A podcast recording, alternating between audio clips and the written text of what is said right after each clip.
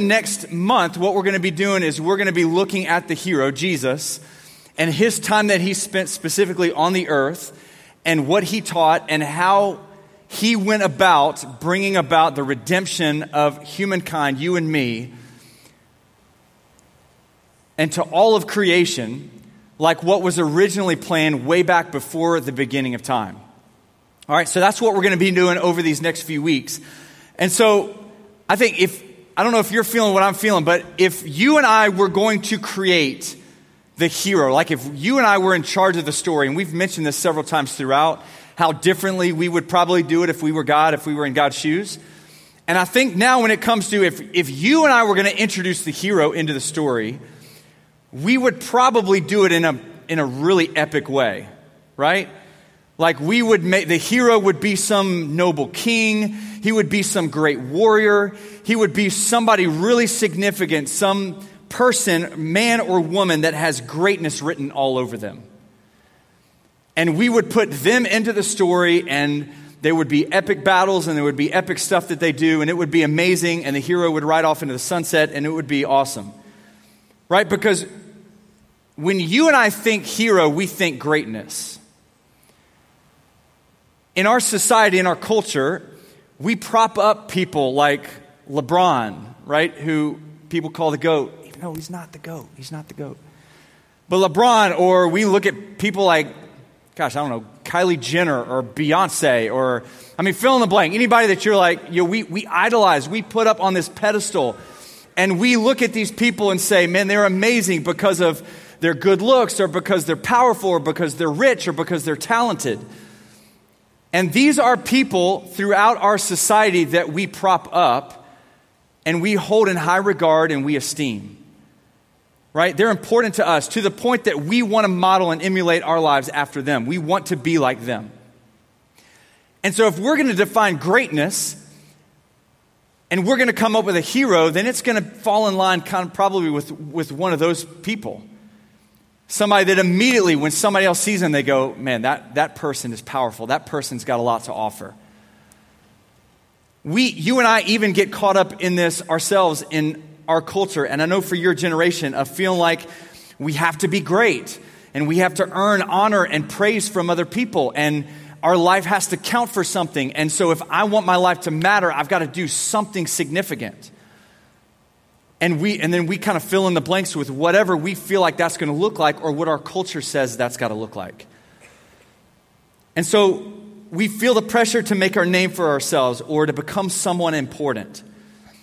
And if you didn't know anything about the bible if you didn't know anything about jesus or this story all you knew was that he jesus was the hero in the story then you would assume that he came in some of those same ways that he was a lot like what we feel like in our culture a hero would look like.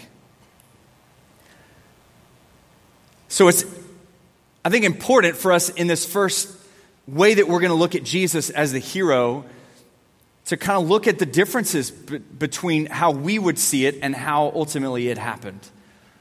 And so, what I want to do on the front end is give you, I'm going to give you the main point. All right, so you can write this down. And, um, and then we're going to kind of dissect it over the next few minutes. All right? So I see pages going and hands getting ready to write. So here we go. All right, here's the main point Jesus entered the story and he humbled himself in three ways in his nature, in his arrival, and in his mission. All right, Jesus entered the story and he humbled himself in his arrival, in his nature, and in his mission. So if you just take that one sentence and you compare that to how we would feel like the hero is going to enter the story, I'm not sure that humility is going to be anywhere in that list of characteristics. I'm not sure that you and I very often are looking for the most humble person that we can find to follow. We don't prop up the people who think the least of themselves, but rather the ones that walk around feeling like they're the best. And then we what we're going to dissect and talk about is how Jesus entered the story much, much differently than that. So let's kind of break this down. The first thing is that Jesus humbled himself in his, in his nature.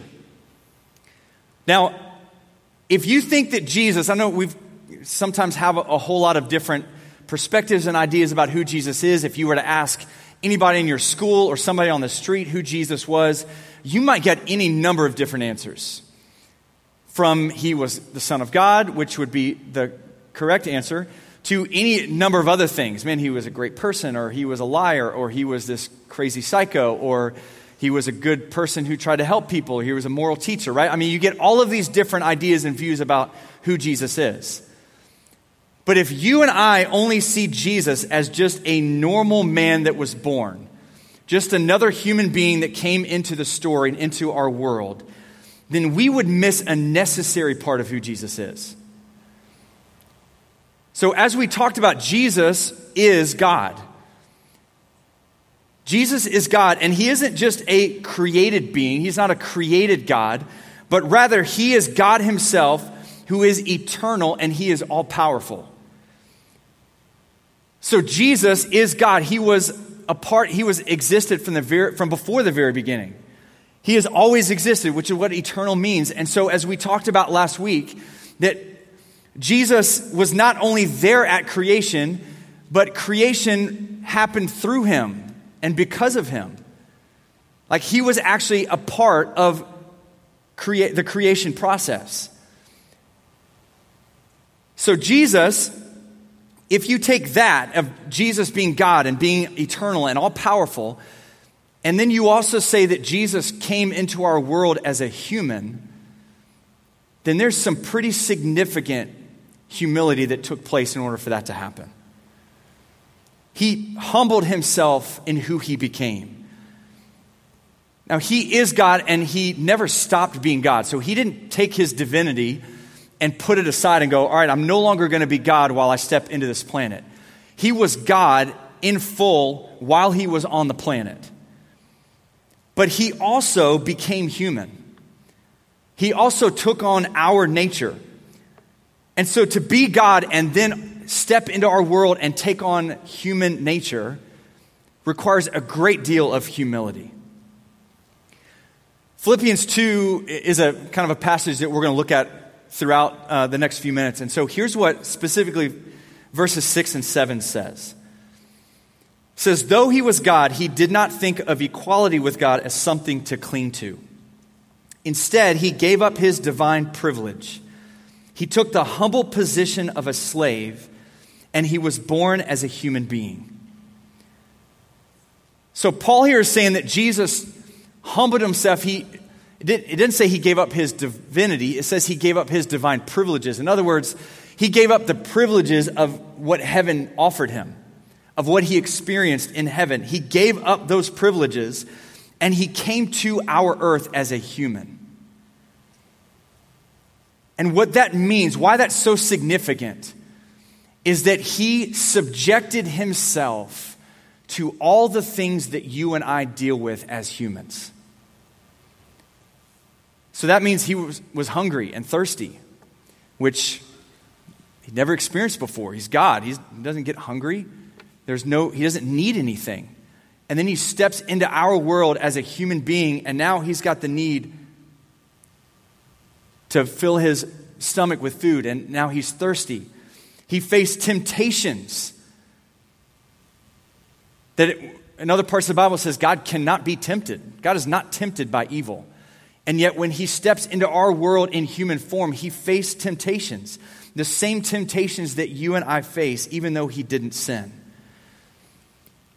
And he also felt all of the same things that I think sometimes we fail to understand about Jesus.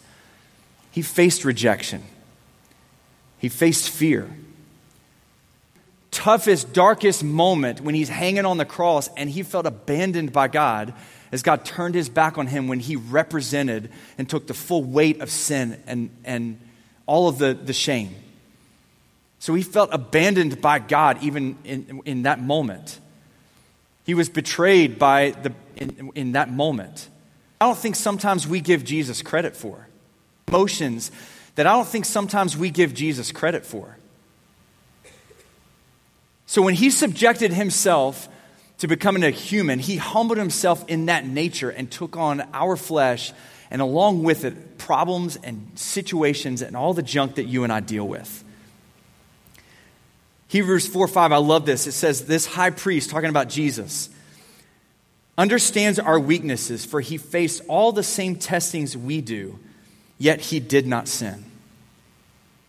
And maybe that helps us paint Jesus in a much different light than some guy with a halo around his head that just kind of floated around the earth and never sinned and never had any issues. But rather, Jesus faced all those same weaknesses and temptations that you and I faced. And it was necessary for Jesus to do it. Because if Jesus was going to come and save human beings, then he had to come and fully represent them by becoming like us, which meant he had to humble himself in his nature. The second thing, he had to humble himself in his arrival. So, you and I are all familiar with the Christmas story, right? We just celebrated it last month and, um, and talked about it. And, and if we've grown, grown up in church, for any amount of time, then we know the Christmas story, right? But I don't know oftentimes that we allow the reality of what he did to actually sink in. And just understand what Jesus chose to do in his arrival. That he didn't come in a palace, but he came in a stable or a cave. That he wasn't born to some rich parents in some wealthy community, but he was born in some podunk village, and he was born to a poor carpenter and his teenage wife who didn't have anything. There wasn't some global celebration that announced his arrival, but really just a few angels that, that communicated the message and the arrival of Jesus, and they primarily told a bunch of dirty, nasty shepherds. And it wasn't even like all of creation like made this grand celebration and, and kind of weighed in and there was this big moment or whatever, but rather it was just one star in the sky, a significant star, but just one star was really all that creation did to celebrate this amazing arrival, knowing full well what was taking place. I mean, when you really dissect the Christmas story and you look at it and you, we, we sit here and we go, this hero's coming in, man, he's coming in bold and daring, and it's going to be this great thing, and everybody's going to immediately know about it. It's going to be amazing. And yet, there was such humility in Jesus' arrival to the point that it threw a lot of Jews off. Right? I mean, we didn't talk a whole lot about this in the, in the Old Testament, but as we're walking through the story and the, and the Israelite people and seeing that, that they're not able to follow God's commands, and as they are being led in captivity and things like that, there is a, a promise that's consistently made in the Old Testament of a Messiah, of a Savior of the world that's going to come and he's going to rescue his people. So the Jewish people, the Israelite people, are looking for this Messiah. They want this Messiah to show up, but they think he's going to appear how you and I would think he would appear. They're looking for a king. They're looking for some, you know, royal line that's going to deliver this great king that's going to sit on the throne like King David or Solomon or some of the great kings in their history, and he's going to defeat all of the other nations that are up against Israel, and that's how he's going to establish this new kingdom. So then, when Jesus is walking around going, Hey, I'm the Messiah of the world, and there's this message being proclaimed that Jesus is who he is, and they're looking back at his birth and they're going, Bro, you're from Nazareth. Like, nobody, no, nothing good comes out of that place. Who who are your mom and your dad? Mary and Joseph, they're nobodies. You don't have anything to offer to the story. There's no way that you could be the Messiah. And it caused a lot of people to doubt that Jesus was who he says he was. But God did this to show the humility that Jesus brought to earth, to show the way that he came to serve, and really to show this next thing the mission that he came to fulfill. It helped foreshadow what Jesus was really there to do in the first place not to rule and sit on a throne and start barking orders out, but rather he came in a much different way. And so the third thing is that he humbled himself in his mission. So the humility that Jesus showed was, was in the life that he lived. I mean, he hung out, who did he hang out with? He hung out with sinners. He hung out with a lot of people that the religious people were like, man, don't hang out with them. They're, they're weird or, man, they're into all kinds of stuff. Like, you don't want to, you don't want to talk to them or associate with them. Like, it, it'll give you a bad reputation. Right? He's hanging out with, with sick people, the people that were the outcasts in the society, the people that were, had to live in different communities because of they were unclean and things like that. And those were the people that Jesus was associating with. You even see it in the people that Jesus collected together to follow him. I mean, th- these 12 disciples that he gathered together were, were this band of like ragtaggies. He didn't put the best of the best together, like, he took everybody else's leftovers. And these guys who were fishermen and tax collectors and just scum in that society, and they couldn't cut it from a religious standpoint. Like they weren't good enough, they weren't smart enough, they didn't know enough of the Old Testament in order enough, they weren't smart enough, they didn't know enough of the Old Testament in order to, to serve in kind of a religious capacity in that society. And so they were just doing other things because they couldn't measure up when it came to the religious qualifications. And so Jesus is walking around going, Yeah, I'll take him. Yeah, I'll take this person right here. Yeah, I'll take this person over here. Right? And I was thinking today of how powerful this is. Like, if Jesus were to walk into this room tonight and he's putting together his 12 disciples, I don't know that Jesus would pick the 12 that we would feel like would be the most deserving.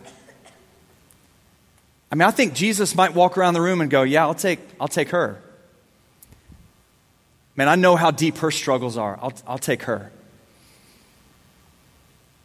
Man, I know how he feels. How he feels neglected. I know that he feels like an outcast. I know he feels like he doesn't measure up. Yeah, give me him. And he would, I think he would look through this room and we'd be watching and going, Jesus, I'm not sure that's who you really want. Like, we know them. They're not, they're not, they're not good enough. I don't think that they're going to be, you're going to be able to do anything with them. Why don't you choose this person over here? God, pick me. I'm, I'm worthy enough, right? And Jesus is probably going to walk around the room going, no, no, no. I'm like, give me, the, give me the worst. Give me the ones that feel like they don't have anything to offer and watch what I can do through them. Like, that's such a powerful thing that Jesus displays it. he didn't go and look for the, the notoriety and all the people that, that measured up in that society and all the people that that other people would immediately go, All right, I want to hear what he has to say because I know how important he is. No, he took all of the other people and he did something significant with them. But even in his selection of those people, there was just such humility with who he chose. And then Jesus didn't even have a home to live in. Right? He says in Matthew chapter 8, verse 20, he says, Foxes have dens to live in and birds have nests, but the Son of Man has no place even to lay his head. And so he's walking from village to village with his ragtag group of disciples, and he's helping people and serving people and doing different things. But he doesn't even, he didn't collect a bunch of money and buy this great house that he could kind of set up shop in. Like he didn't even have a place to lay his head. He just went from village to village serving people and meeting needs. Matthew 20, 28, I love this as it just communicates the way that he lived his life. He says, For even the Son of Man came not to be served, but to serve others and to give his life as a ransom for many. So he displayed humility in his mission, in the life that he lived. But then he also displayed it in the death that he died. I think we get a true picture of Jesus' willingness to be humble and to step into our world knowing full well what it was going to cost him by his death. I mean, the fact that he knew before he even stepped into our world, he knew that his mission was going to involve him humbling himself and becoming obedient to death on a cross, had to be humble. It had to be a moment where he was looking at this going, man, this is, this is going to be difficult. And he knew that this was not going to be an easy thing, but he also knew that it was going to be necessary. And so in Philippians chapter 2, in the second part of verse 7 and then verse 8, he says, or Paul says, when he appeared in human form, he humbled himself in obedience to God and died a criminal's death on a cross. So think about this. Rather than being celebrated as a hero, he's crucified as a criminal. He's put to death, and he's not even put to death in an easy way. He's put to death in the most brutal way that you could possibly imagine. He's tortured and he's mocked, and then he's nailed to a cross, and he's done it in such a public display for everybody else to see it. Right? So, like in our society, it would be like, thank God we don't do this anymore, but like back in, you know, early in our history, 1800s and stuff, they would have these like public hangings right? So if, if somebody was found guilty and he was sentenced to die, and they would, you know, sit in the town square or whatever, and they would all gather around and watch this criminal get, get hung. And everybody would gather around and, like, all right, good, he's dead now, right? And it's almost like nowadays take it, you know, and, and make it even more ex- extreme. Where now all of a sudden we've got some notorious criminal in our country that he's tried and he's found guilty, and so it's, there's going to be a public ex- execution. And so, hey, everybody's made aware, tune in, 7 o'clock, primetime TV. You can pull it up on Twitter, live feed, right, wherever, whatever social media platform you want. And the entire country is going to gather around and watch as this guy is publicly hanged or crucified or killed, whatever, right? And we're all just going to stand around and watch it and how humiliating that would have been for that criminal. And that was, to a certain extent, what it was like to be crucified in first century Rome. Because what they are doing is they are putting it in a, in, in, in Jerusalem's case, they're putting it at the top of a hill outside the city gate by a, a major road that people are coming in and out of the city. And so here are, here's a cross, and Jesus is on it and, and these criminals would be put on it. And as people are walking in and out of the city, it was so that they could see that this criminal is being crucified, right? To humble that criminal, right? As if them being killed is not bad enough, but to humble them in the process, to, be, to humiliate them in the process. But also, too, to, as a warning to people that are passing by to say, don't do what this criminal has done. And that's the death that Jesus died. That's what Jesus endured. And that was part of the plan. That was what God intended for him to do. That was what he willingly stepped into the story, knowing that he was going to fulfill, knowing that that was the mission that he was going to accomplish. And he did it. And he did it for you, and he did it for me. It's amazing to see the mission that Jesus had and the humility with which he lived. So Jesus entered the story and he humbled himself in his nature, in his arrival, and in his mission. And so if Jesus is humbling himself in this way, one of the things that Jesus tells us is that, hey, if you want to follow after me, you've got to be willing to humble yourself too. And this, for a lot of us, is the challenge. Right? Because it's easier to watch Jesus do that and go, man, that's amazing. Thank God he did that for me. And then we go and live our lives full of pride and arrogance and self gratification, right? I mean, that's, a, that's an easy thing to do sometimes. It's a whole lot easier for us to see that Jesus did that, even for us. And it's a whole lot more difficult for us to choose to live that way too. And yet, that's what Jesus is telling us to do if we want to follow after him. Not that we have to be propped up and crucified, but we have to be willing to humble ourselves. And so here's what he says in Matthew chapter 20 to his disciples. He says, Jesus called them all together and said, You know that the rulers in this world lord it over their people, and officials flaunt their, their authority over those under them. But among you, it will be different. For whoever wants to be a leader among you must be your servant. And whoever wants to be first among you must become your slave. In Philippians chapter 2, earlier in that passage, before Paul talks about the example that Jesus set, here's what he commands us. He says, Don't be selfish. Don't try to impress others but be humble, thinking of others as better than yourselves. Don't look out only for your own interest, but take an interest in others too. And then he says, You must have the same attitude that Christ Jesus had. And then in James chapter 4, verse 10, we're given this command for any of us that are followers of Jesus Humble yourselves before the Lord, and he will lift you up in honor. Now, it is not your job or my job to honor ourselves. We do, or the way that we carry ourselves on a day to day basis. It's our job, as James is saying, it's our job to humble ourselves. It's our job to humble ourselves, to let the example that Jesus set for us motivate us to do the same. And what that means for us, the starting point is that we submit to God rather than feel like we could do a better job than God could.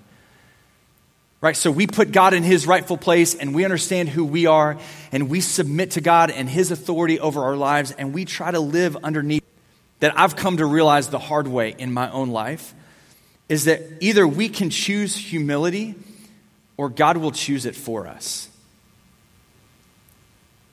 You and I can either choose humility or God can choose it for us. And honestly, I've been on both sides of that equation. And it is a whole lot less painful in those moments when I choose to humble myself. And when we see the example that Jesus set and we understand who God has called us to be as his followers, and we begin to live every day humbling ourselves and not thinking more of ourselves than we should, but rather putting God in his rightful place, serving under his authority, serving other people, having the same heart and mindset and attitude that Jesus lived with. And because Jesus chose humility, God lifted him up in honor. Here's how the end of that passage in Philippians 2 ends. Says, Therefore, God elevated him to the place of highest honor and gave him the name above all other names. That at the name of Jesus, every knee should bow in heaven and on earth and under the earth, and every tongue declare that Jesus Christ is Lord to the glory of God the Father. And so you say, well, didn't Jesus already have, wasn't he already God beforehand? Yeah, but, but now all of a sudden Jesus has established authority over sin and over death. And because not only of his death on the cross, but also because of his resurrection, he now had full and final authority over everything, including sin and death and struggles and pain and all of the stuff that he came to free us from.